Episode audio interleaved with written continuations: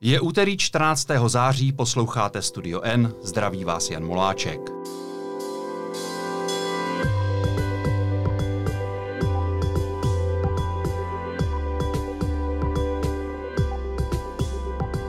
Do voleb zbývá méně než měsíc a vše je otevřené. Ať už patříte k nerozhodnutým voličům nebo máte jasno, zůstaňte následující zhruba hodinu s námi, tedy se mnou a mým hostem. Dalším dílem pokračuje seriál předvolebních podcastů s politickými lídry. Dalším politickým lídrem, který přijal naše pozvání, je předseda Starostů a nezávislých Vít Rakušan. Dobrý den. Dobrý den a díky za pozvání. Tradiční první otázka mířila na všechny, dostanete ji také. Čím se budou nadcházející volby lišit od všech předcházejících? Politici mají tendenci říkat o každých volbách, že to jsou ty rozhodující a nejdůležitější. Ale z mého pohledu a v té politice jsem 11 let na nejrůznější úrovni té politiky, v té vysoké jenom 4 roky.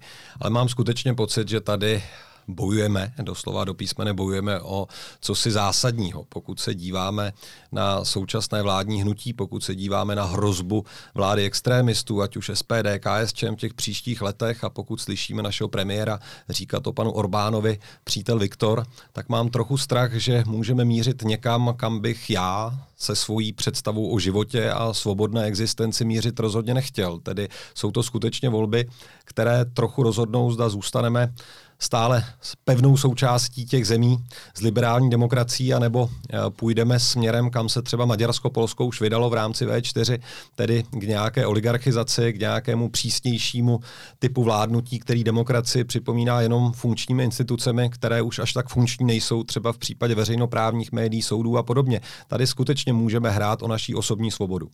Politickým tématem dne jsou nové průzkumy preferencí, které potvrzují dlouhodobý trend. Hnutí ANO potvrzuje pozici favorita a sílí, obě opoziční koalice v lepším případě stagnují, v horším jdou i o nějaké desetinky procentních bodů dolů. Do voleb zbývá méně než měsíc, jak už jsem říkal v úvodu. Je šance ještě na obrat? Šance na obrat je každopádně, protože oba dva ty průzkumy přinášejí ještě jedno zajímavé číslo. Je tady nějakých 30% nerozhodnutých voličů. Jsou tady lidé, kteří se rozhodují poslední 14 dnů před volbami a takovou trochu typickou českou vlastností je, že lidé se i na poslední chvíli rozhodují, zda vůbec k těm volbám půjdou a mnoho z nich třeba v posledních hodinách, dnech předtím, než jdou do té volební místnosti. A to je samozřejmě obrovitánský potenciál voličů, který ty výsledky může výrazně změnit. Já bych jenom připomenul, že ty průzkumy před těmi minulými volbami se mýlily poměrně fatálně. Ukazovali Pirátům preference 6%, mluvím teď o STEMu, měli finálně 11%, nám dávali nějaká 3%, přes těch 5 jsme se dostali, komunistům dávali 14%, dokonce neuvěřitelných, a dostali se na nějakých 7%. Já tedy rozhodně nepopírám, že ten trend těch posledních měsíců nebyl pozitivní, ale nepřeceňoval bych ta konkrétní čísla v těch průzkumech. To znamená, pořád si stojíte za tím, co jste říkal i pro Deník N v rozhovoru, že ten výsledek, o kterém teď mluví ty předvolební průzkumy, to znamená kolem těch 20%, vy máte v některých průzkumech lehce nad, v některých lehce pod, byste považoval za neúspěch s tím, že chcete minimálně 25%. Korigoval byste teď ty svoje ambice nebo zůstává stále při nich? Musíme při nich zůstat, protože ten, kdo hlavně ve finiši přestane mít tu vůli po vítězství, ten tah na bránu, tak ten prohrál předem a my stále v těch volbách chceme zvítězit. A to, s čím jsme s kolegou Bartošem oba oslovali naše členské základny, pojďme do toho projektu, abychom získali 25+, tak to stále platí. My máme nějaký interní průzkum, který nám dává podobná čísla, jako vyšla, že jsme někde okolo 21-22%. A myslím si, že nějaká 4-5-6% navrch, to je prostě ambiciózní cíl v posledních týdnech, ale rozhodně ne nesplnitelný. Konec konců ten náš potenciál se ukazuje někde okolo 28, v jednom průzkumu dokonce 29%, a naplnit potenciál samozřejmě se většinou nepovede 100%, ale tak, že získáme přes těch 25%, tady není žádný důvod tenhle cíl, tuhle metu snižovat. Minulý týden jste v Ústí nad Labem zahájili ostrou fázi kampaně. Cítíte nějakou změnu atmosféry, která obklopuje vaši koalici s Piráty a kterou v posledních měsících přece jenom poznamenávala spíš kritika, skepse, nedůvěra a takové věci? Já cítím obrovskou změnu a spíš než v mediálním prostoru, kde občas se jede v jakési setrvačnosti, kampaň v červnu nebyla dobrá a nevede se, tak to čtu vlastně ještě teď. A já mám úplně jiný pocit. Já jsem během posledního měsíce najezdil 10 500 kilometrů, byl jsem ve 14 krajích, tedy ve všech, ještě jednou s Ivanem Bartošem oba objedeme všechny kraje a ta atmosféra je úplně jiná, než se vlastně potom někde dočteme o naší vlastní kampani. Nepoznáme, jestli se setkáváme s pirátskými starostenskými dobrovolníky, naši politici jsou v ulicích, naši příznivci jsou v ulicích, lidé přicházejí z dotazy a i když, a to je na tomto zajímavé, i když jsou to kritické otázky, kritické poznámky, i když to jsou naši nevoliči, tak přicházejí velmi slušně. A to je obrovitánský rozdíl toho života na těch sociálních sítích, virtuálního světa, těch uzavřených, agresivních bublin na obou stranách a potom toho světa na ulici. A já věřím, že ten svět na ulici, to je realita. Ono asi není těžké být optimista, když jedete z jednoho mítinku na druhý, setkáváte se převážně s vašimi příznivci, anebo dejme tomu s lidmi, kteří nejsou ještě rozhodnutí, ale nevylučují, že by vás volili. Nevychází ten optimismus potom tak trochu z toho, že se pohybujete v nějaké bublině i v tom reálném světě?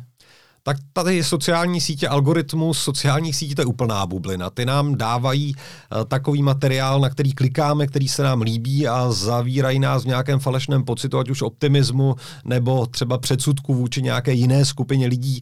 Na té ulici samozřejmě, že to částečně deformováno je, ale uvedu vám jeden příklad. Moravskoslezský kraj, tam se dlouhodobě říká, že to Pirátům a nám už vůbec nejde a tam ty mítinky byly hojně navštěvované a čekala tam na nás veliká skupinka nepříznivců. Lidí, kteří na nás nejdřív křičeli nějakým megafonem a my s Ivanem Bartošem jsme vlastně stoupli do toho davu, rozdělili jsme nějakých, řekněme, 70 lidí na dvě skupiny, bavili jsme se s nimi hodinu a i když jsme určitě ne všechny přesvědčili o tom, aby volili naší koalici, tak vlastně ta atmosféra je nakonec velmi příjemná a byť je diskuzní, někdy věcně konfliktní, tak ne agresivní. A tohle si myslím, že i velký vklad naší koalice do toho veřejného prostoru. My nechceme tu agresi šířit, my nechceme lidi rozdělovat a nechceme rozhodně se vyhýbat lidem, kteří vůči nám mají nějaký kritický názor. Na té ulici to snad zvládáme, ale samozřejmě, že veškeré ty online produkty, které posíláme, veškeré letáky a tiskoviny, které přijdou do schránek, ty nejdou jenom za našimi rozhodnutými voliči. Ty mají oslovit i ty nerozhodnuté. Andrej Babiš pojal volební kampaň z velké části jako strašení Piráty a starosty. Proč to podle vás udělal? A je to pro vás výhoda? Protože o kom se mluví, ten je relevantní a negativní reklama je taky reklama. Má to samozřejmě dvě části. Ta jeho brutální antikampaň v těch jarních měsících určitě zaznamenala i úspěch v tom ohledu, že nám ty preference začaly klesat. Na druhou stranu jsme definovaným nepřítelem. Definovaným nepřítelem Andreje Babiše pro ty poslední měsíce a to jsou nebo týdny, lépe řečeno, a to je to období, kdy my se snažíme oslovit lidi, aby šli k volbám, kdy se snažíme vytáhnout z pohodlí domova, aby těch pár kroků do volební místnosti udělali. A v té chvíli to naopak může pomoct. Já si dokonce myslím, že marketing Andreje Babiše si začíná trochu myslet, že to přepálil. Pokud sledujeme ty nuance, tak najednou vidíme, že jakoby se to ostří malinko otupilo v těch posledních dnech, týdnech, už si vybírá najednou i tu druhou koalici, už neútočí jenom na nás. Takže mám pocit, že tu svoji nenávist se snaží rozprostřít právě s vědomím toho, že příliš vyhrocená kampaň naopak mnoho lidí zvedne, aby šla volit tu jeho konkurenci. Předvolební průzkumy a jejich autoři mluví taky o tom, že obě opoziční koalice už mohou především přetahovat hlasy jedna od druhé, ale že už nemají příliš možnost oslovit někoho nového, ať už voliče jiných stran, anebo nevoliče. Myslíte si to taky? Každopádně k tomu přetahování dochází, to je logické. Jsou tady lidé, kteří jsou odhodláni volit demokratickou opozici, jiné směřování této země a vybírají si z nabídek těchto dvou, jedné konzervativnější, jedné liberálnější koalice, které obě dvě zatím naštěstí říkají, řekl bych mi o něco jasněji, že chtějí spolupracovat dohromady, že chtějí vládnout bez Andreje Babiše a bez extrémistů. Na druhou stranu nepodceňoval bych tu skupinu nevoličů. Nepodceňoval bych hlavně skupinu mnoha mladých lidí, kteří teď váhají. Zda se v této zemi ještě vyplatí jít volit. Zda jim tady ten život nabízí nějakou perspektivu. A na ty my se samozřejmě orientujeme. Ale konec konců i to, že naší koalici nevolí seniori, je občas také takové trochu virtuální konstatování. To nejsou jenom ty projekty seniori na palubě a podobně. ale teď za námi schválně, a je to takový trend těch posledních setkání a mítinků, chodí spontánně spousta starších lidí a říkají, neházejte seniory do jednoho pytle, my jsme tady taky a tu nabídku, kterou nám dáváte, anebo i ta konkurenční koalice, posuzujeme velmi pečlivě a racionálně. Já jsem rád, že jste zmínil ty voličské skupiny z obou dvou stran toho věkového, řekněme, spektra, protože to jsou vaše, dá se říct, slabá místa. Většina seniorů podporuje Andreje Babiše a mladí voliči zase váhají s účastí u voleb. Vy máte pro obě skupiny speciální program. Jak chcete jedny i druhé přesvědčit, aby šli volit a šli volit právě vás? Začněme třeba u seniorů. Každopádně my jsme tu komunikaci vlastně zaměřili na ně tím způsobem, že se s nimi také baví naši podporovatelé toho seniorského věku. Že oni sami vytváří nějaké materiály, kde vysvětlují své osobní rozhodnutí, proč nevěří demagogii, populismu, proč nevěří jednoduchým řešením a dívají se do budoucnosti s nějakou mírou zodpovědnosti. S nějakou mírou zodpovědnosti toho, že prostě není normální svým dětem a vnoučatům odkazovat dluhy a hypotéky, že je potřeba myslet i na jejich budoucnost a na to, jak tahle země bude vypadat za 20-30 let. A pokud necháme skutečně hovořit samotné lidi staršího věku, seniory, k seniorům, tak to mívá větší efekt, než když si mladí poslanci nebo my s Ivanem Bartošem ve středním věku někam stoupneme a začneme vysílat nějaká poselství. Samozřejmě, že máme zaměřeny materiály především v té tištěné podobě, které půjdou přímo na seniory, kde jim budeme vysvětlovat ty největší lži o naší koalici a velmi jednoduše i to, že náš program jim dává perspektivu spokojeného stáří, rozhodně na ně nezapomíná a rozhodně jim nehrozí nějaké riziko, že jim obsadíme neobsazené pokoje v jejich třípokojovém bytě migranty, anebo že jim zvedneme zdanění bydlení, že to jsou jednoduše lži, které bohužel už nešíří jenom trolové. Ty lži bezostyšně šíří i naše političtí konkurenti, politici v exekutivních funkcích. O těch lžích asi nemá smysl se bavit, ale co byste namítl seniorovi, který žádné takové lži nevěří, ale přijde za vámi na mítinku a řekne vám, že volil Andreje Babiše a že hnutí ANO zvýšilo důchody a že je tedy spokojený a nevidí důvod riskovat volbu někoho jiného?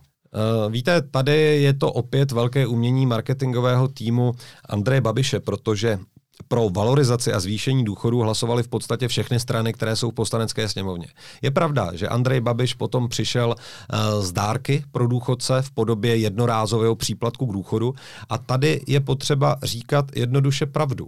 Tady je potřeba říkat, že to jsou peníze, které vzal z budoucnosti jejich dětí a vnoučat, které vzal z důchodového účtu, rozpuštěného důchodového účtu jejich dětí a vnoučat na střední generace, která půjde do důchodu někdy v roce 30 a něco, či 40 a něco, tak my už na ty důchody reálně nemusíme mít. Je potřeba lidem ukázat, že to hospodaření a většinou lidé staršího věku jsou velmi pečlivými hospodáři, snaží se sami sebe nezadlužovat, snaží se víc korunou a ne mnohdy vysokými důchody a rozhodně si nevytváří žádné dluhy. A těmhle lidem, pokud se s nimi bavíte delší dobu a ukážete jim, že náš stát se skutečně řítí do obrovských problémů, paní ministryně říká, že ona nemá problém žít s dluhem, tak vlastně cílenou komunikací oni dojdou k tomu, že oni také s žádným dluhem žít nechtějí. Ale to není přeci nějaká jedna obecná skupina seniorů, která už se neliší ve svém vnitřním uspořádání a názorech. To je stejně pestrobarevná škála jako ve všech jiných věkových kategoriích. A to, že Andrej Babiš přišel s nějakou jistotou toho, že jim se stále bude žít dobře, no ona ta jistota může být velmi krátkodobá, protože pokud se finance, veřejné finance, státní finance budou řídit tímhle směrem, tak se skutečně může stát, že ty důchody se nebudou někdy dokonce ani valorizovat a rozhodně na takovéto dárky, na které Andrej Babiš některé seniory navykl, prostě nebudou možné.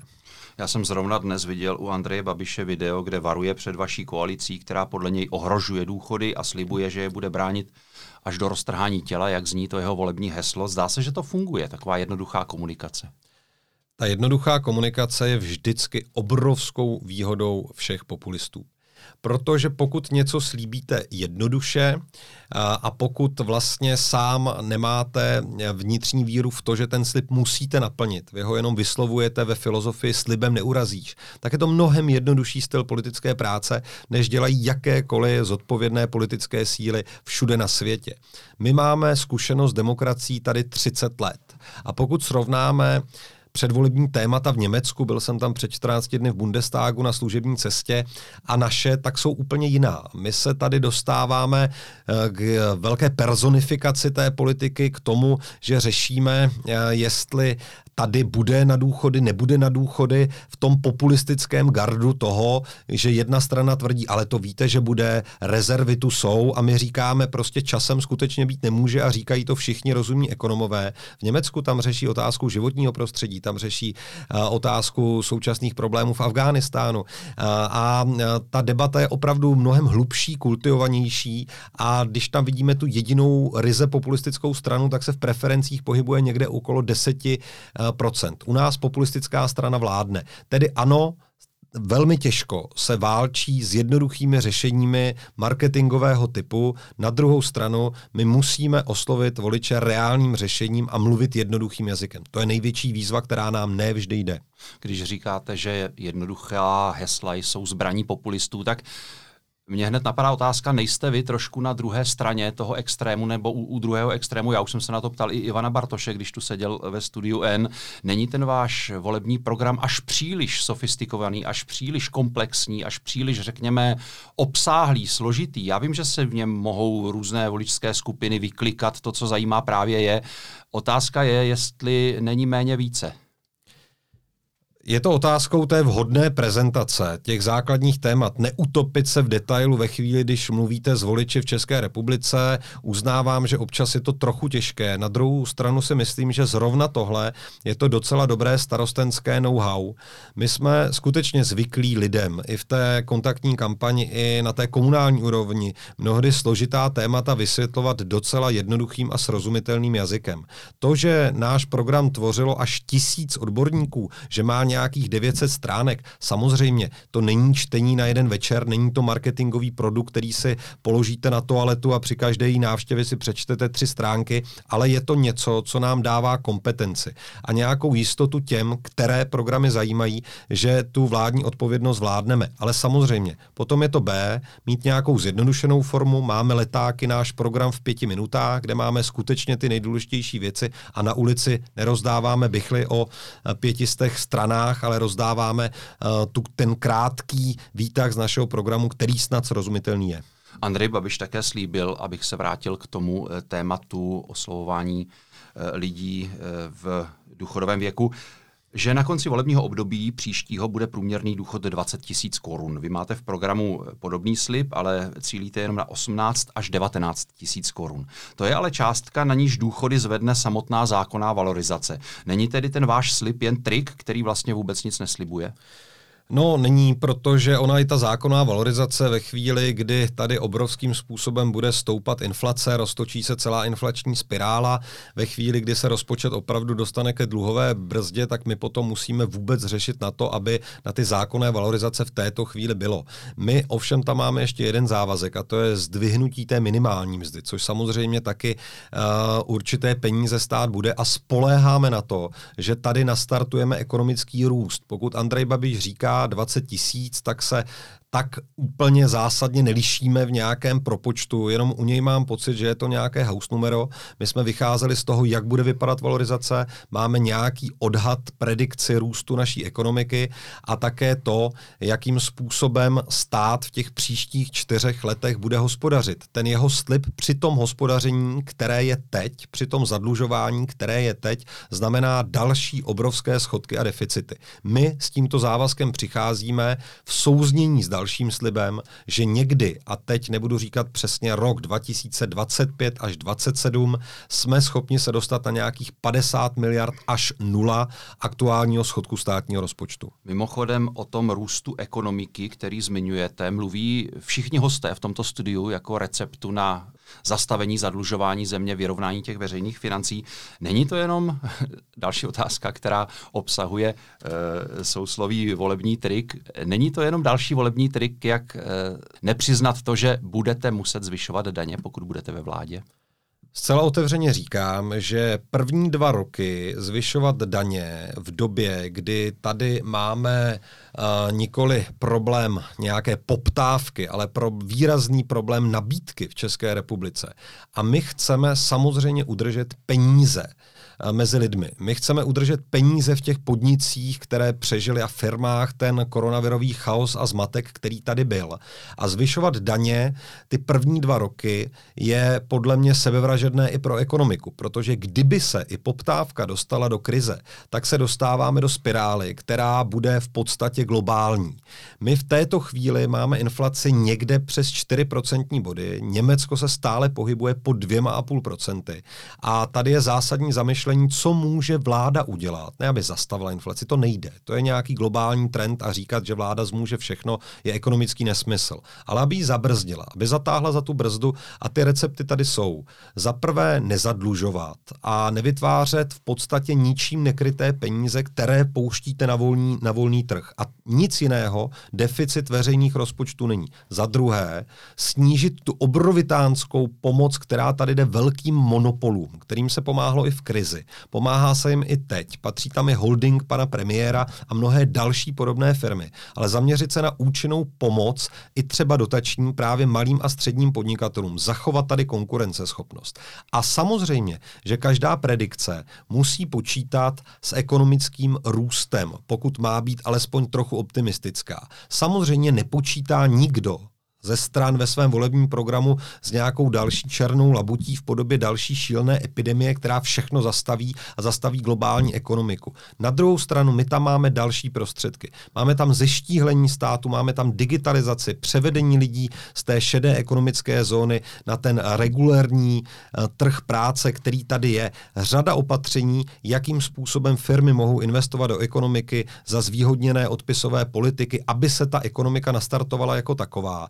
A v té chvíli samozřejmě říkáme, že souhrn všeho toho vede ke snižování zadlužování. I s ekonomickým růstem, který je pro příští rok predikován poměrně vysoký, tato vláda navrhuje vyšší schodek státního rozpočtu, evropsky raritně, než jsme měli v roce, kde jsme byli přímo postiženi covidovou pandemí, což je prostě ekonomický nonsens, který se tady ukazuje. Ale nedá se spoléhat samozřejmě jenom na růst. A k těm daním, já se tomu nechci vyhnout. První 2 roky daňové stability je pro podnikatele základ, aby si zvykli a byli schopni nastavit nějaké své výdaje a odhadovat příjmy, aby jim to stát ještě nekomplikoval. Po těch 2 letech lze udělat souhrn toho, zda to stačí, zda směřujeme větší rychlostí, než jsme plánovali, nebo menší rychlostí směrem od té dluhové brzdy, a potom je potřeba se zamyslet nad nějakou daňovou politikou a jestli jsou tady daně, které by mohly státu přinést zajímavé finance, ale přímo by to nebylo zdanění práce lidí. Tady si stojím za tím, že ať už zdaňování osobních nemovitostí, absolutní nesmysl, který se u nás šíří, bytů a tak dále, nikdy jsme to nechtěli, nebo zdaňování práce si dovolit nemůžeme. Pokud bychom se bavili o zdanění nějakých negativních externalit, znovu říkám, jako o posledním kroku v tom plánu, jako je těžba nerostných surovin, která je u nás pouze na 3% zdanění, jako je například zrušení mnohých daňových výjimek, které v systému jsou, ale znovu říkám, jako vyloučit se to nedá, ale rozumím. Určitě ne první 2 roky. Rozumím, a vylučujete, jestli to chápu správně, zvýšení takových těch klasických daní, které člověka běžného napadnou jako první, to znamená daň z příjmu fyzických osob, právnických osob, DPH a podobné věci. Absolutně ano, protože i podle renomovaných ekonomů my ten program především konzultujeme s Filipem Matějkou, to už není žádná tajnost, plus dalšími ekonomy, některými trochu tajně, protože třeba působí na nějakých ministerstvech a podobně, ale ti lidé říkají, že ta daňová stabilita a řekněme koupěschopnost lidí, to znamená ponecháním peněz v této stále ještě postkrizové době, je zásadní věcí. Takže ano, vylučuju zvyšování tohoto druhu daní. Když za prioritu označujete zastavení zadlužování, tak je to něco, čemu voliči rozumějí? Máte pocit z debat s nimi, že je to téma, které rezonuje tím způsobem, kterým chcete? Není to příliš abstraktní a hlavně nebudí to obavu ze škrtů? Mě až překvapuje, jak moc lidé začínají mít strach. Pokud se to zadlužování pohybovalo někde okolo 40 miliard korun, a my jsme v poslanecké sněmovně debatovali jako opozice, že ten schodek je příliš vysoký v roce 2019, tak to vlastně trochu abstraktní bylo, a ten argument toho, že stále patříme k těm nejméně zadluženým zemím v rámci Evropské unie, vlastně svoji validitu měl. On to pan premiér tvrdí pořád. ale pan premiér v této chvíli už ví, že to v roce 2024 bude přesně obráceně a že v roce 2004 dokonce můžeme být tou úplně nejzadluženější zemí. A hlavně, znovu opakuju, ten absolutní nesmysl. Ještě jeden příklad. V roce 2019 byly příjmy státního rozpočtu srovnatelné s těmi, které se předpokládají na rok 2022. Tehdy byl schodek nějakých 40 miliard. Teď je plánovaný na 390 a pokud si to trochu rozpitváte, tak 190 miliard tam jde na investice a 200 miliard jde někam. Jsou to nejrůznější dárečky, je to bobtnání státní správy, je to budování super velkého stavebního úřadu, místo, aby se začaly za ty peníze stavět třeba dostupné byty a podobně. Ten rozpočet není vůbec pro budoucnost, je vlastně ve své podstatě nesmyslný. A mě hrozně mrzí, že vláda to stále vydává jako peníze, které někomu pomohou. V tom rozpočtu nejsou žádné konkrétní programy na pomoc podnikatelům. Ten rozpočet je prostě a jednoduše rozhazovačný ve chvíli, když už to vůbec, ale vůbec není potřeba.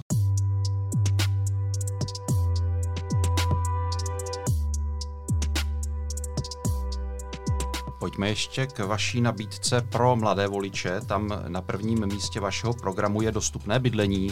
Chcete hlavně urychlit stavební řízení, stavět víc bytů, což také nabízejí všechny strany. Proč by měli mladí voliči uvěřit právě vám? Protože my máme konkrétní recept a velmi propracovaný v našem plánu. Já se teď pokusím nebýt tak sofistikovaný a dát jednoduchý konstrukt, který máme připravený. My chceme výrazně posílit něco, co nazýváme Národní rozvojovou bankou. To znamená banka, která má ty důležité státní garance a která je schopna poskytovat velmi zajímavé finanční produkty na dlouhodobý úvěr, dlouhodobý úrok, který bude stabilizovaný, což je jak pro města a obce, tak pro developery zásadně výhodnou věcí. Dám vám příklad i z té starostenské zkušenosti. Prostě byty nebudeme stavět ve chvíli, když vám banky nutí, abyste do 15 let ten úvěr splatili. Na to nebudete mít a máte strach, jak to bude s těmi úrokovými sazbami.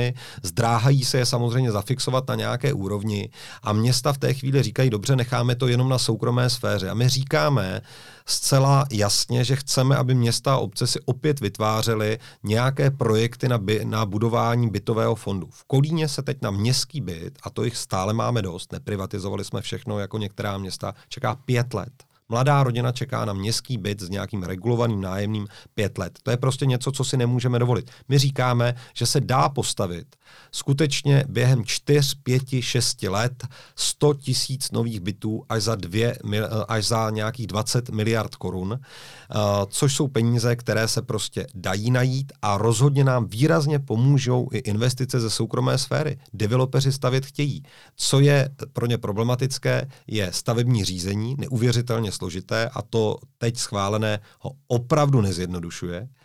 Naopak centralizuje ty agendy na jednom úřadu, který bude paralyzován jenom proto, že nesežene lidi, spolkne 25 miliard jenom na to, aby vzniknul a jednoduše to nefunguje.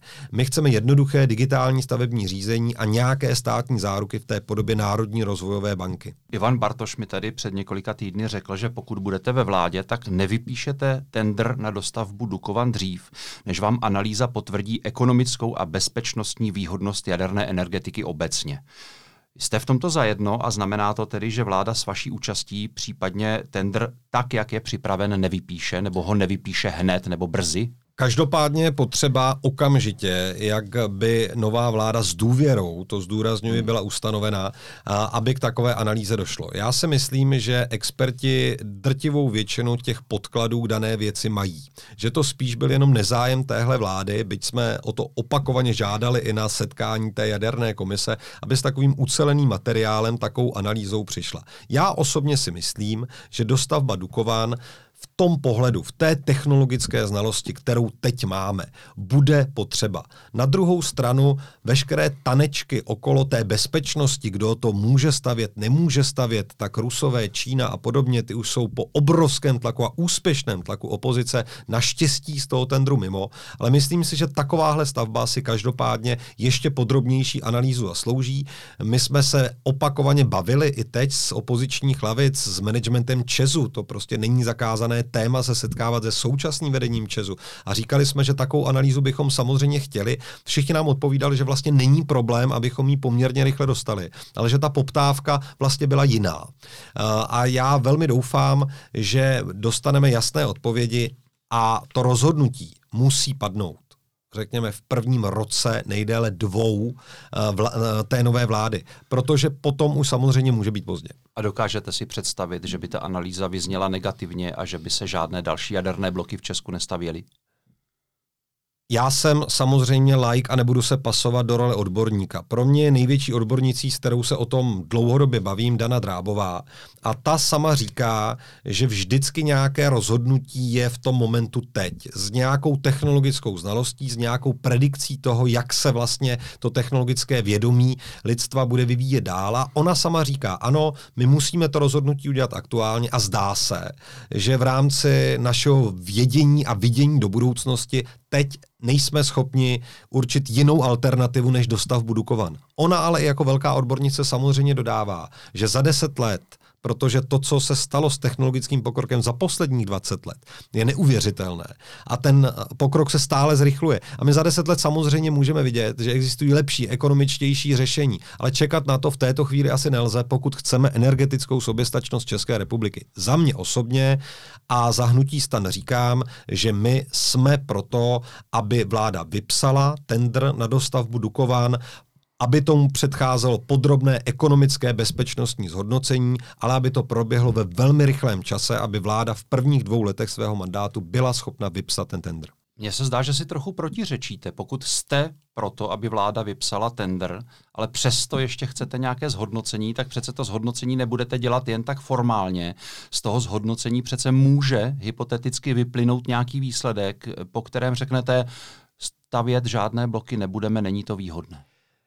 Za prvé, to zhodnocení ekonomické se nemusí týkat jenom té zásadní otázky stavět nebo nestavět, ale i toho ekonomického modelu.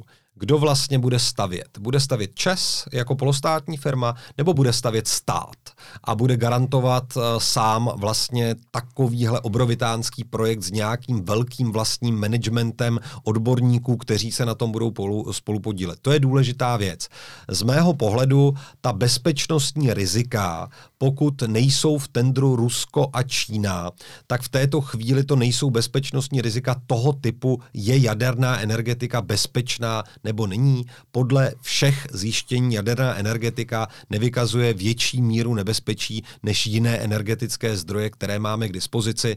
A v tomto ohledu bych se nebál, že tady dojde k nějakému fatálnímu zvratu v tom rozhodovacím procesu. Na druhou stranu ujištění, že skutečně se do tendru přihlásí tak, jak je zadán, firmy, které to budou umět, které jsou schopny dodat to know-how, je důležité, protože ten původní tender třeba dával poměrně malý čas na to, aby se firmy připravily na to technologické řešení, které bylo požadováno. A ne všechny ho umí připravit. Jestli není třeba dobré prodloužit ten tender na tu technickou přípravu z nějakých 9 na 14, 16 měsíců, protože ty měsíce už se v tom moři ztraceného času ohledně dostavby Dukovan jednoduše ztratí.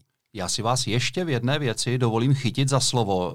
V té předchozí odpovědi jste řekl, že pozici, kterou vyjadřujete za hnutí STAN, nikoliv za koalici Pirátů a Starostů. Znamená to, že tady jste v koalici s Piráty v nějakém rozporu? My máme společný tým, který se zabývá jadernou energetikou i energetikou v České republice obecně. Samozřejmě, že jsme třeba do toho vstupovali s trochu rozdílnými akcenty, ale stanovili jsme si jasně, že dostavba jaderné elektrárny Dukovany je pro nás záležitostí, kterou podporujeme. Podporovali jsme to i v tomto volebním období. Samozřejmě s nějakými dílčími výhradami. My jsme přistoupili na to, že se především udělá velmi kvalitní ekonomický rozbor toho, jaký model dostavby té jaderné elektrárny je nastaven. Pokud máme v něčem třeba trochu jiné akcenty, tak to považuji za přirozené, ale v programu máme i toto definováno celkem jasně. Myslíte si, že kdyby pokračovala vláda na nějakém podobném půdorysu jako teď, takže by ještě hrozil i návrat těch čínských a ruských firem do hry, byť samozřejmě sněmovna už schválila zákon, který to vylučuje, ale zákony se samozřejmě dají změnit? Přesně tak, zákony se dají změnit a já, když jsem osobně na vlastní oči zblízka na několik metrů viděl tanečky pana vicepremiéra Havlíčka, tak to vlastně pro mě byl asi rozhodující moment, kdy jsem k němu ztratil lidskou úctu. Já jsem ho viděl na schůzce, kde byli zástupci bezpečnostní komunity, vážení lidé, včetně šéfů tajných služeb. Ty se mnohdy mohou v nějakém konkrétním názoru lišit, ale tohle bylo jednotné stanovisko naší bezpečnostní komunity, že tyhle dvě země jsou bezpečnostním strategickým rizikem pro naší budoucnost, budoucnost našich dětí, budoucnost téhle země. Pan vicepremiér Havlíček tam seděl, poslouchal to a na další schůzce, kde byl přítomen pan premiér, řekl, tak tu Čínu teda asi jako vyřadíme, ale to Rusko tam necháme. Potom tady byly Vrbětice, mělo to nějaký vývoj, ale oni tohle rozhodnutí učinili pod tlakem. A pokud se jim naskytne možnost vládnout tady s SPD, proruskou stranou, komunisty, proruskou stranou, tak já bych se opravdu nedivil, kdyby zrovna tyhle dvě strany podmiňovaly svoji nějakou vládní účast, toleranci vládě právě něčím takovým. I proto je důležité, aby ta demokratická opozice vyhrála.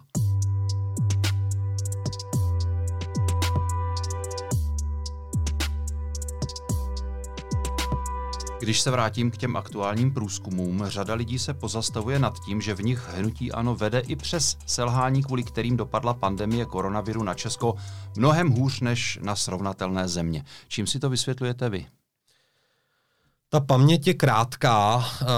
Určitě Hnutí ANO přálo to, že to léto je prakticky bez omezení a vlastně ten náš stát mnohokrát nebyl důsledný ani v kontrole těch vlastních opatření. Já jsem měl trochu pocit, že se tady těm lidem dala úplná zelená. Byl jsem se svojí rodinou v jedné zoologické zahradě a v těch interiérech té zoologické zahrady už jsme spíše byli s manželkou raritním jevem, když jsme měli respirátory na obličeji nasazeny. Pokud jdete do Bavorska, do kavárny, dát si něco sladkého hned za hranice, tak první, co po vás chtějí, je, a tím ukážete osvědčení o tom, že jste očkováni nebo že máte aktuální negativní test, který ještě platí. U nás v podstatě se s ničím takovým nikde v restauraci nesetkáte. Tedy my jsme podlehli tomu dojmu a myslím, že to vláda i vydatně podporovala, že tady žádná covidová krize už není a nemůže se vrátit. A my jsme se pokoušeli ukazovat, co všechno se tady stalo, ale lidská paměť má ještě jednu přirozenou vlastnost, která nám zaručuje kvalitnější život. A to rychle vytěsňovat to, co v našem životě bylo nepříjemné a vzpomínat spíše na to příjemné. A samozřejmě, že ten vývoj Andreji Babišovi nahrál. Já teďka nebudu spekulovat, jestli jsme toho témata moc využili, málo využili. My to určitě ještě mnohokrát zdůrazníme i v nejrůznějších debatách, které teď přijdou. Zdůrazníme i to, že ta nepřipravenost na nějaké případné podzimní nebezpečí je opět stejná, jako byla přede všemi dalšími vlnami.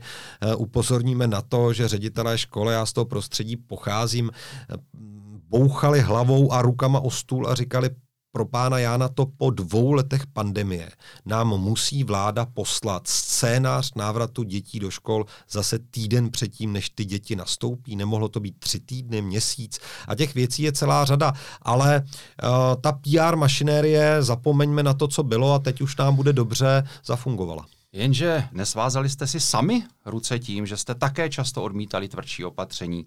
Když teď zvedáte téma pandemie, tak vám může Andrej Babiš lehce říct, však jste chtěli taky rozvolňovat. Nebude mít pravdu?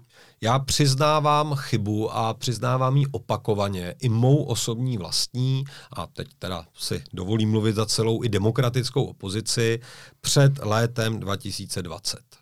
A tady i vlastní chybu a vlastní naivitu a nevyslyšení odborných hlasů prostě přiznávám. Já vám těch chyb za chvíli připomenu ještě víc. Já jsem skutečně věřil, že ta pandemie jako taková odezní, že bude pryč a že to léto zvládneme. Ale, a tady zcela prokazatelně, v září 2020 jsme upozorňovali tehdejší vládu, když pan premiér už legendárně chtěl projednávat zahrádkářský zákon, že ta čísla se výrazně horší a chtěli jsme nějaký seznam opatření. A ten seznam opatření nepřišel a mě nikdo nepřesvědčí o tom, že tím hlavním důvodem a potom té hrozné podzimní vlny, kde lidé opravdu umírali a začal ten negativní trend, který byl horší než v ostatních zemích v našem sousedství, tak mě nikdo nepřesvědčí, že tím důvodem nebyly volby. To jistě být mohli, ale před chvílí jsem vám slíbil, že vám připomenu další selhání, další chyby. V únoru jsem s vámi osobně mluvil o tvrdém lockdownu, po kterém tehdy volali epidemiologové. Byla to ta nejhorší doba, kdy byly nemocnice přetížené, některé byly za hranicí svých kapacit. A mluvil jsem nejen s vámi, ale s předsedy všech 5 opozičních stran, které teď tvoří ty 2 koalice. Všichni jste řekli to samé, nejde to, nebudeme to navrhovat. Není právě tohle důvod, jeden z důvodů, proč teď nemůžete věrohodně tlačit vládu k odpovědnosti? Nevím, tak tehdy to rozhodnutí přece bylo, do jaké míry si můžeme dovolit omezit tu ekonomiku jako takovou. A my jsme ale navrhovali přeci v souhrnu s tím řadu opatření, které zajišťovaly alespoň nějaký relativně bezpečný chod v rámci těch firem jako takových. My jsme byli, kteří říkali, že musí přijít testování do firem. Říkali jsme to od ledna.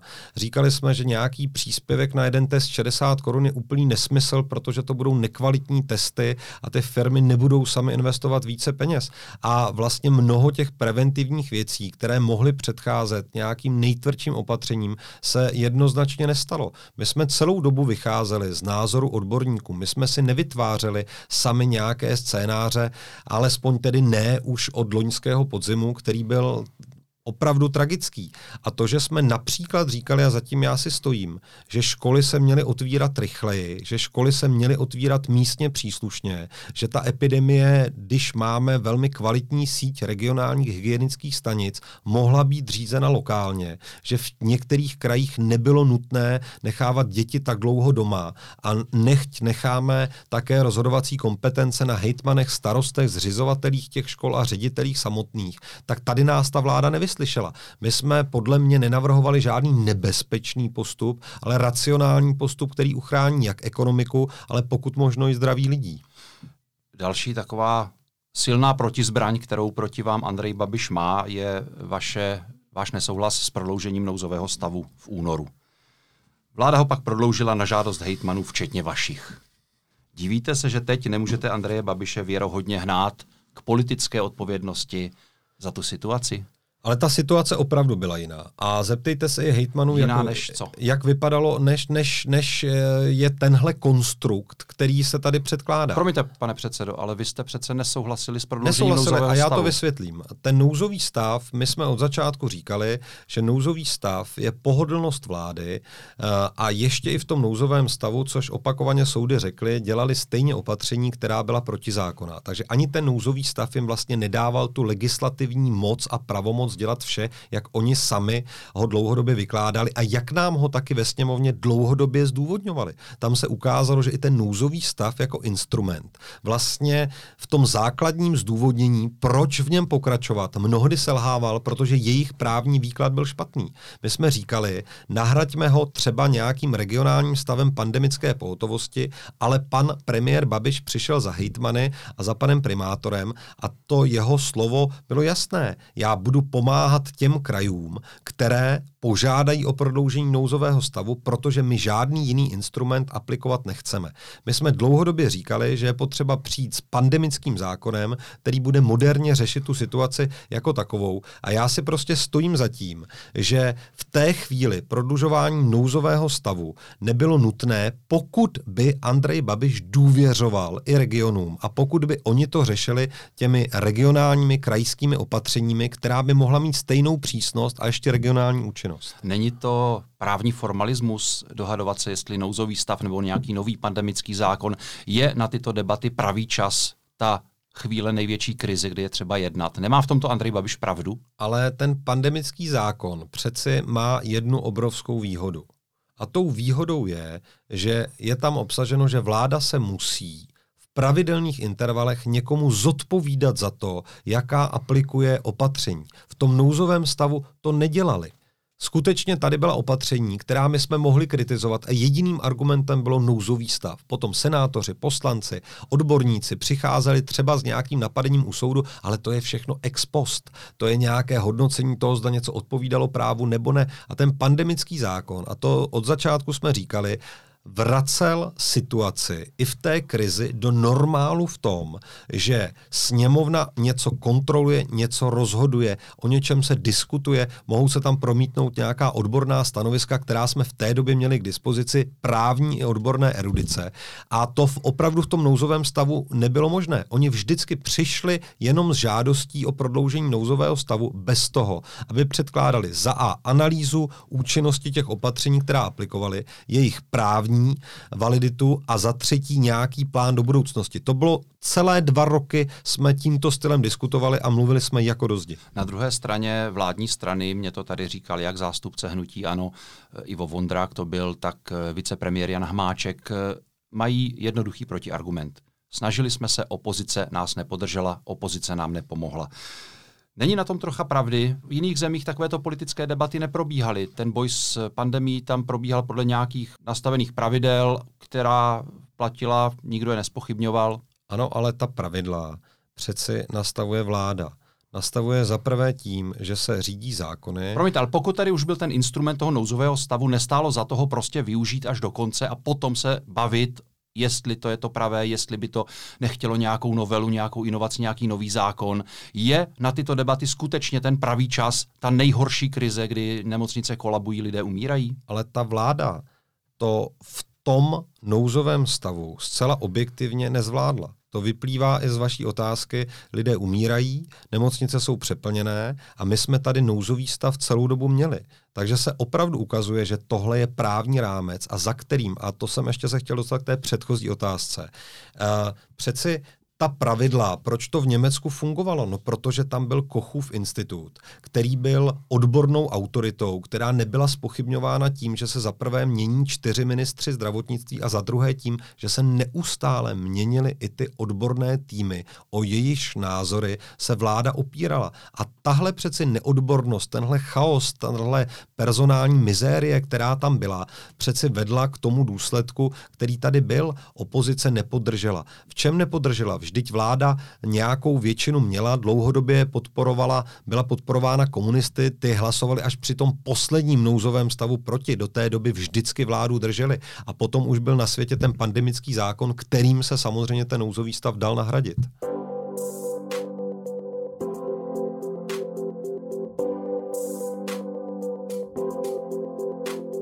Někteří konzervativnější voliči, kteří by třeba neměli problém volit Starosty a nezávislé, jsou rezervovaní vůči Pirátům. Je to problém vašeho spojení, který jste nepředpokládali, který se objevil až poté, co jste do té koalice vstoupili? My jsme to předpokládali, ale samozřejmě věříme té synergii. Samozřejmě, že Piráti jsou v mnoha tématech liberálnější než my. Ve STANu jsou různá, řekněme, křídla nebo názorové proudy. Jeden vychází z toho konzervativnějšího venkova, druhý vlastně vznikal postupem, kdy do hnutí STAN začala vstupovat řada městských liberálů s nějakou starostenskou zkušeností, ale třeba i s jinou erudicí a odborným zázemím, ale my jsme tohle očekávali a vlastně ten efekt nějaké usazenosti v regionech, kterou máme o poznání větší, i v těch venkovských regionech, menších městech a energetické nějakého vyzařování Pirátů, jejich skutečně tahu na branku, jsme považovali jako věc, která naopak může být zajímavá. To, že v porovnání těch 2 koalic jsme určitě liberálnějším seskupením, to je pravda, ale s tím si myslím, že ani naši starostové ve srovnání s tou 2. koalicí problém nemají. A co tedy říkáte lidem, kteří za vámi na mítinku přijdou a řeknou vám, že by o Hlasu pro Starosty a nezávislé uvažovali, ale s Piráty ne? Říkám jim, že starostové nikam nezmizeli, že jsme spolu koncipovali velmi zajímavý kompromisní program, který podle mě v žádném případě neuráží ani naše voliče, a pokud se bavím s lidmi, kteří ho četli a znají, tak mě dávají za pravdu. To není žádný extrémní program, je to program pro budoucnost, kde jsou všechny ty principy našeho hnutí. To znamená rozhodování co nejblíže lidem, finanční soběstačnost samospráv a digitalizace, zjednodušení státní veřejné správy, životní prostředí, to jsou všechno akcenty Starostů a nezávislých, dlouhodobé akcenty a ty v tom programu jsou. A za dalším samozřejmě říkám, naši lidé nezmizeli. Oni na těch kandidátkách jsou, vy je tam najdete, vy jim přeci věříte a my po volbách budeme samozřejmě spolupracovat tak, jak říká koaliční smlouva, exkluzivně, buď spolu do vlády, buď spolu do opozice, ale Starostové a nezávislí budou mít vlastní poslanecký klub a rozhodně početnější, než ho mají nyní. Část kritiky míří taky na rozhodnutí postavit jako kandidáta na premiéra Ivana Bartoše, který je určitě snadnější cíl než vy, ať už zaslouženě nebo nezaslouženě, to tady nechci rozebírat. Byla to chyba, kdybyste to rozhodnutí dělali dnes i s ohledem třeba na nějaké preference jednotlivých stran, jednotlivých složek té koalice, dopadlo by stejně? Já už nechci tady omílat něco, aby lidé říkali, že naše koalice stojí na exkluzivním vztahu Ivana Bartoše a Víta Rakušana. Ano, já Ivanu Bartošovi lidsky věřím, ale to by bylo málo. Já mu věřím i odborně. To je člověk nesmírně inteligentní, soustředěný na výkon, obrovitánsky pracovitý, což se jen tak nevidí. A člověk, který se vzorně připravuje na tuto funkci, odborně se na ní připravuje, má vynikající jazykové kompetence. Je to člověk, který umí vést tým a tady já jsem poměrně náročný. Víte, my v našem hnutí STAN občas říkáme, že jsme partou alfa samic a alfa samců, každý z nás je zvyklý vést to svoje zastupitelstvo a taky to občas na naší schůzi tak vypadá. Ale Ivan Bartoš i v tomhle náročném prostředí lidí se zkušenostmi tu koaliční radu nebo ten volební štáb a podobné orgány, které máme ustanoveny, vede velmi profesionálně, velmi racionálně a mám rád i jeho větu, kterou často používá, nespekuluj. Mluv ve chvíli, kdy se opíráš o fakta, kdy se opíráš o data. To byl mimochodem obrovitánský výtlak pirátského poslaneckého klubu. Suma sumárum.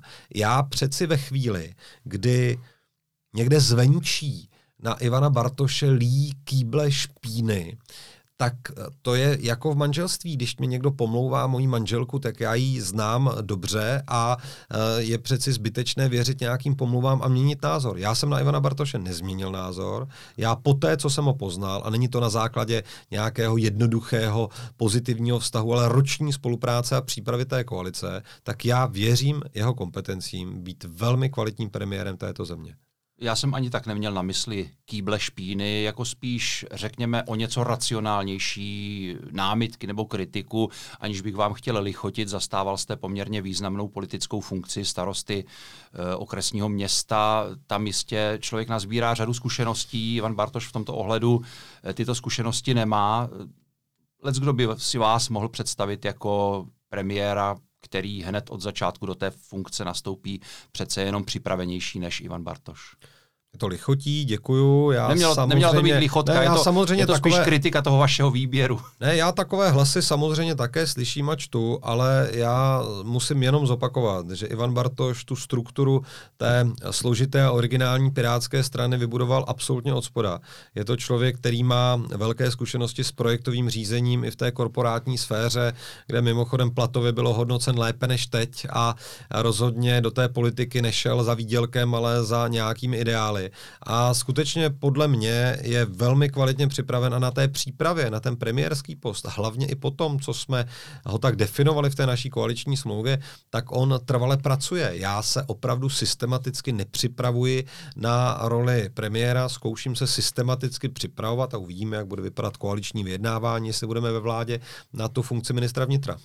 Další sporný moment byla jeho kandidatura, tak říkajíc, na Babišově hřišti v Ústeckém kraji, kde jsou Piráti vůbec nejslabší z celé republiky. Naopak v Praze by zřejmě přitáhl spoustu důležitých hlasů navíc. Stojíte si i za tímto rozhodnutím?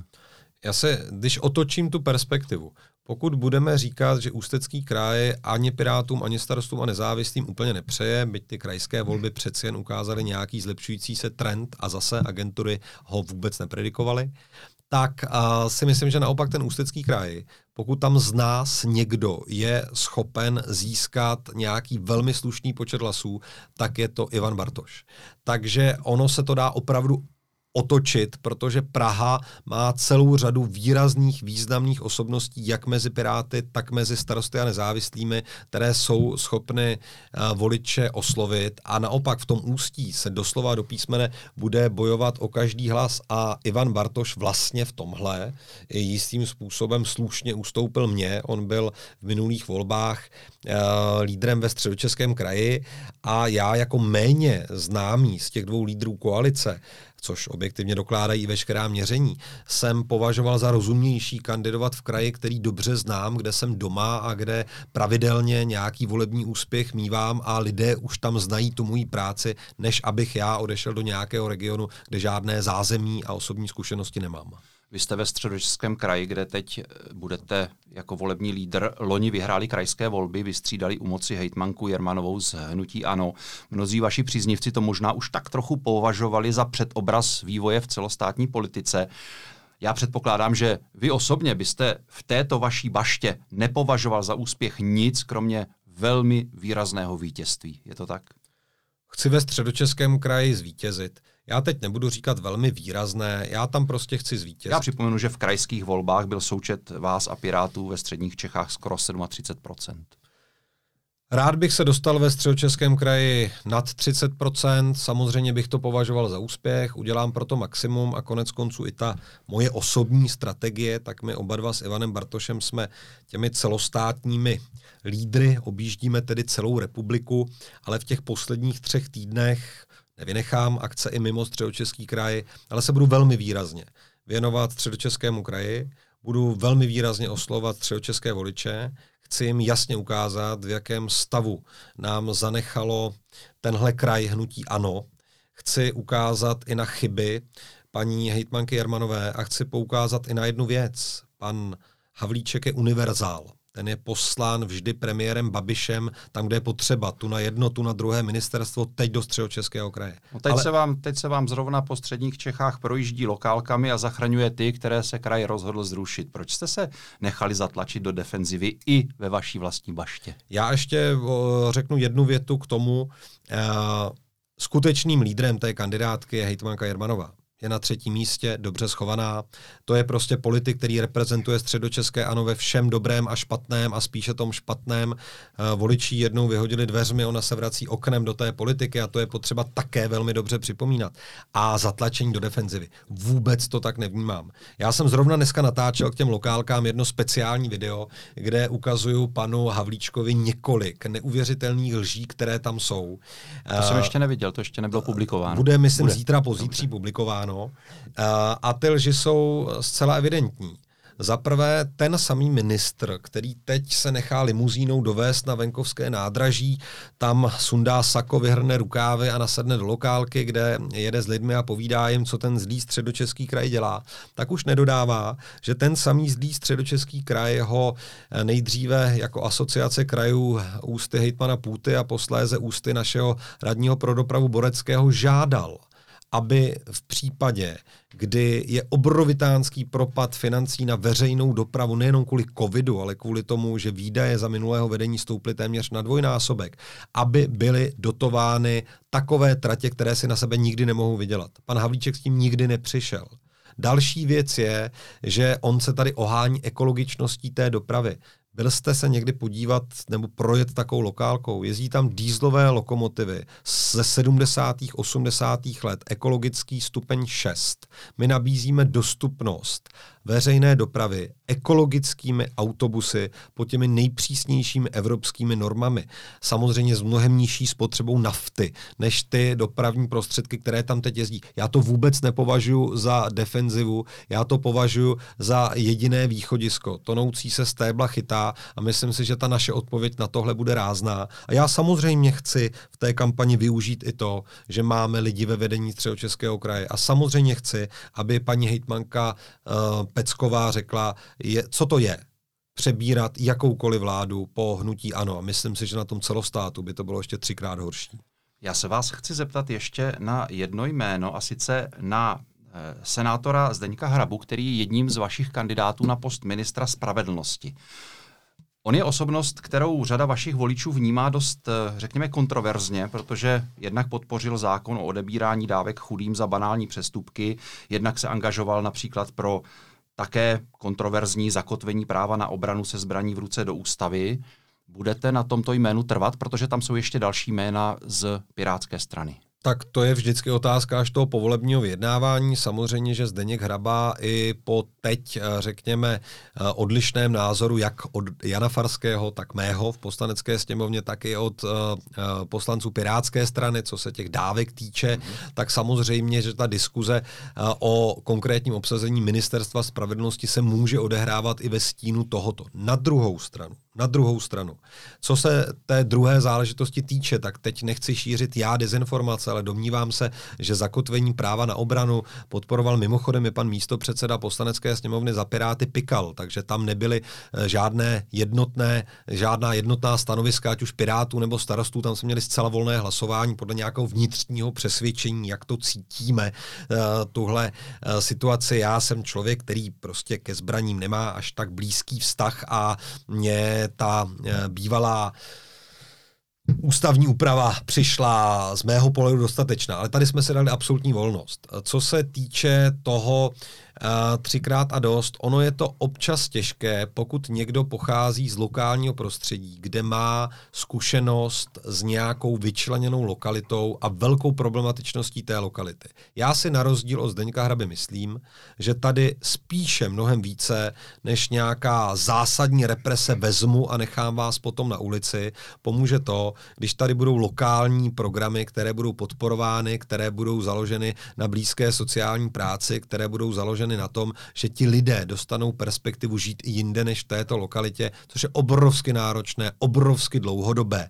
Takže tady se neshodneme. Na druhou stranu náš senátní klub je plný osobností a my máme v těch důležitých věcech většinou jednotné stanovisko, ale my rozhodně nepřikazujeme jednotlivým senátorům, jak mají hlasovat. Zkomplikoval si tu ministerskou pozici případně, kdyby o ní byla řeč, kdybyste vstoupili do vlády?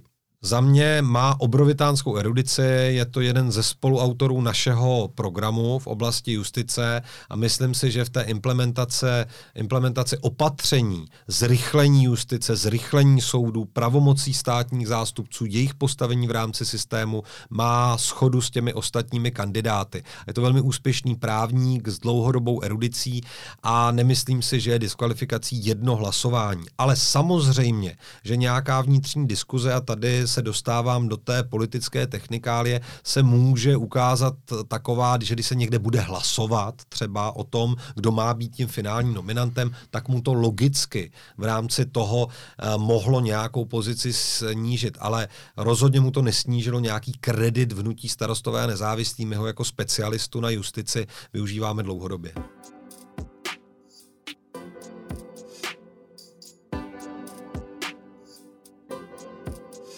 Já jsem si přečetl vaši povolební strategii, kde vylučujete spolupráci se stranami ANO, SPD a KSČM. Pokud nedosáhnete na 101 křesel s koalicí Spolu, co dál? No v té chvíli samozřejmě nastává velmi složité vyjednávání. Potom se musíme podívat, jaké jiné strany byly do poslanecké sněmovny zvoleny. Na hranici volitelnosti se pohybuje sociální demokracie, teď mírně stoupla údajně podle STEMu. Nevím, jestli je to nějaký trend. Na hraně volitelnosti se pohybuje Přísaha. Jsou to dvě strany, z nichž je poměrně vysoká pravděpodobnost, že jedna z nich do poslanecké sněmovny vstoupí.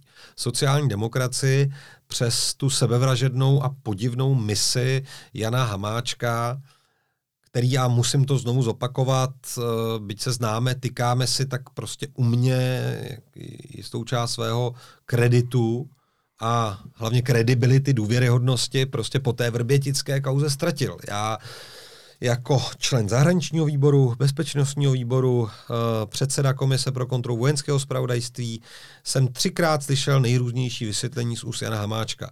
A i když mám tedy přístup k nějakým informacím, které mohou být v režimu důvěrné, tak já velmi obecně řeknu, že na žádné z těch platform mě nevysvětlil, jak to bylo s jeho cestou, necestou do Moskvy.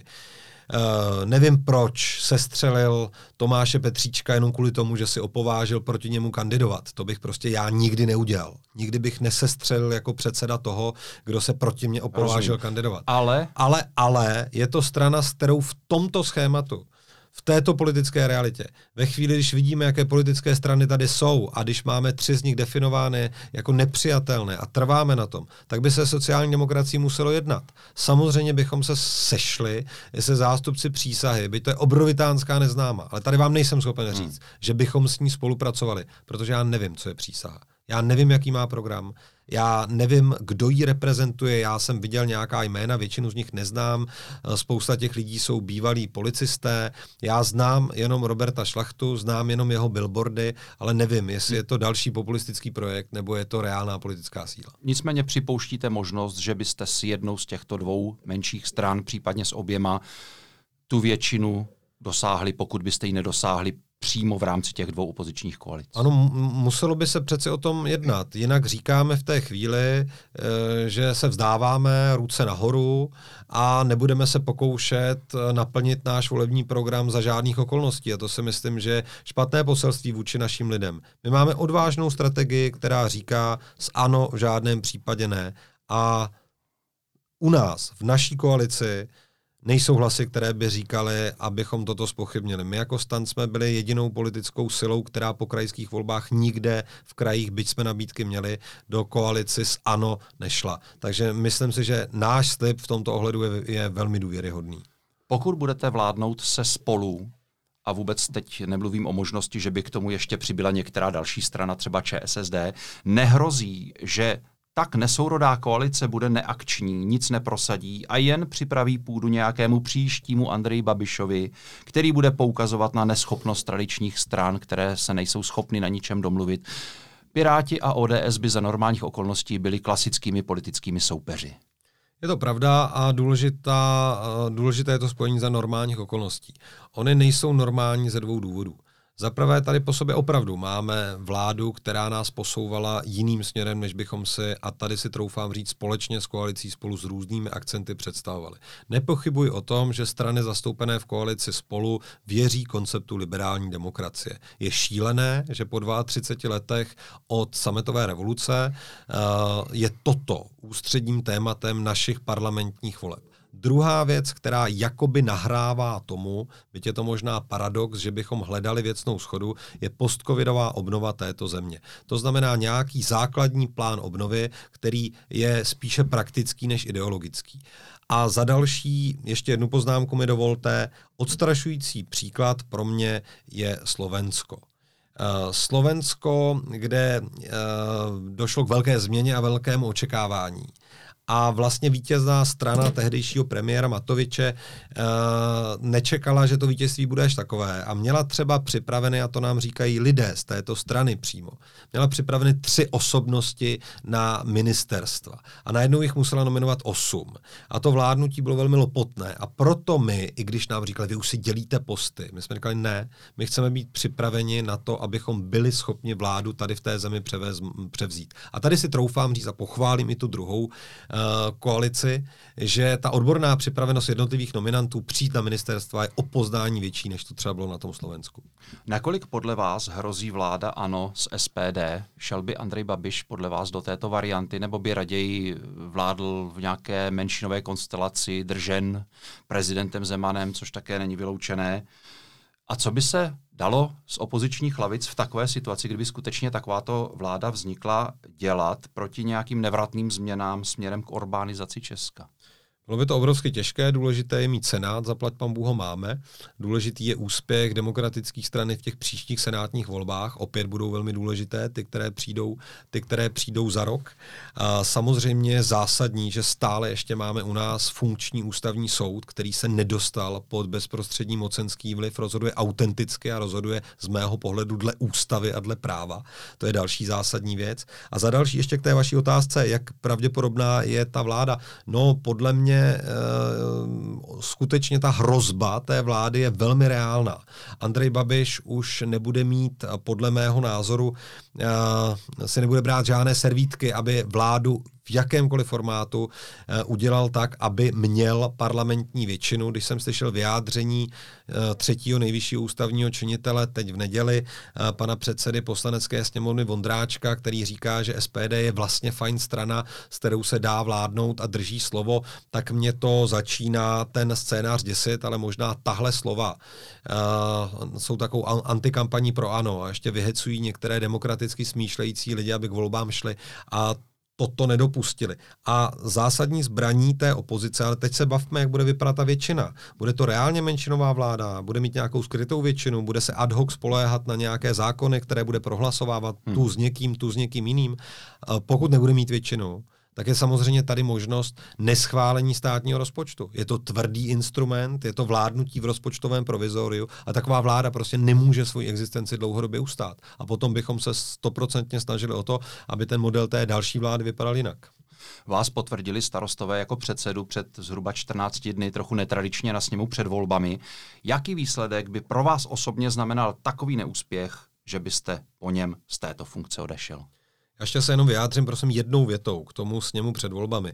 My jsme to tak opravdu nechtěli. My jsme měli ten klasický termín v dubnu. Já vím, že jste to museli odložit kvůli tornádu. V dubnu, kvůli covidu, potom kvůli tornádu a potom přiznávám, že rozhodnutí bylo buď před volbami nebo po volbách. Na druhou stranu... To není žádná kritika, můžete mít s ním, kdy chcete. Jo, ale že jsem že jsem o 3 měsíce přesluhoval bez mandátu v předsednické roli a bylo dobré mít lídra před volbami s mandátem. A k tomu, na co jste se ptal dál, pokud to bude pod 25%, tak v tom případě samozřejmě přijdu za celostátním výborem, nejvyšším orgánem, který rozhoduje u nás mezi sněmy a budu se ptát, zda stále s tímto výsledkem mám jejich důvěru. Samozřejmě, že bude sekundárně záležet i na tom, jak velký bude poslanecký klub starostů a nezávislých, i to je kritérium.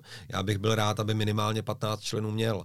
A to je věc, o které jsem samozřejmě při prezentaci našeho koaličního programu s našimi lidmi také hovořil.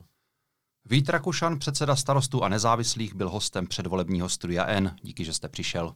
Děkuji za možnost promluvit k vašim posluchačům.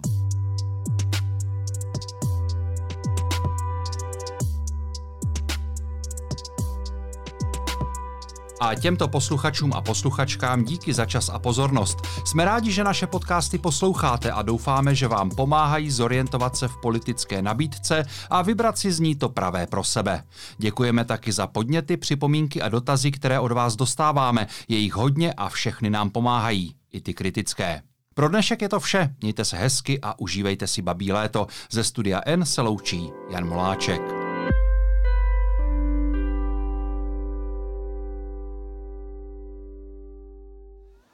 Jak tvořit šťastně? 47. sezónu věnuje hadivadlo Nerůsto. Hadivadlo, scéna Centra experimentálního divadla Brno.